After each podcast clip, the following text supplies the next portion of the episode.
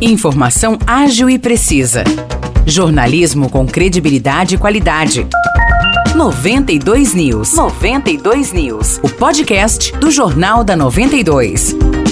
Olá, olá pessoal, estamos chegando com mais um episódio do podcast 92 News. Eu sou Nicolas Santos, estou com o Maurice Projan. Tudo bem, Maurice? E aí, Nicolas, tudo tranquilo? Vamos lá então para os destaques de hoje. O primeiro deles vai para Aguaí, já que a prefeitura está com vagas abertas para a educação de jovens e adultos, o EJA, para 2024. Os interessados devem ter mais de 15 anos e procurar a secretaria da escola Joaquim Giraldi para fazer a matrícula das 7 horas da manhã até as 7 e meia da noite. Então, atenção para o endereço, a escola Joaquim Giraldi Fica na Avenida Olinda Silveira Cruz Braga, em frente à prefeitura. Lembrando que o EJA é uma oportunidade para que o estudante possa terminar o ensino fundamental de forma mais rápida. Falando agora de Espírito Santo do Pinhal, termina amanhã o período de inscrições para blocos e artistas musicais para o Carnaval. Os interessados devem se inscrever por meio de um link disponível no site pinhal.sp.gov.br, onde também está o edital completo. E atenção para um detalhe que somente pessoas jurídicas podem se candidatar. E a seleção dos artistas que vão fazer a festa aí no Carnaval de Pinhal será feita por membros do Departamento de Cultura e do Conselho Municipal de Cultura. Os selecionados vão se apresentar entre os dias 10 e 13 de fevereiro.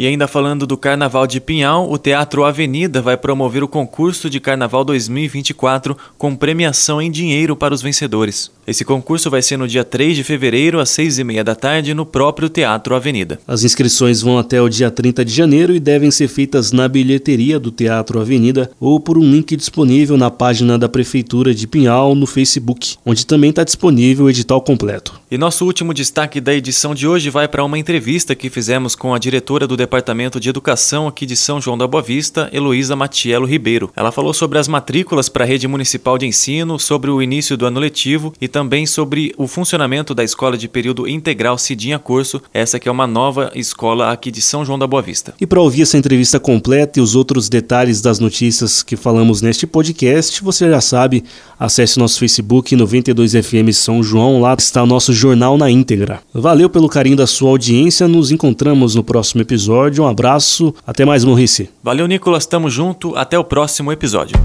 Para mais notícias de São João da Boa Vista e região, acesse 92fm São João.com.br ou siga 92fm São João nas redes sociais.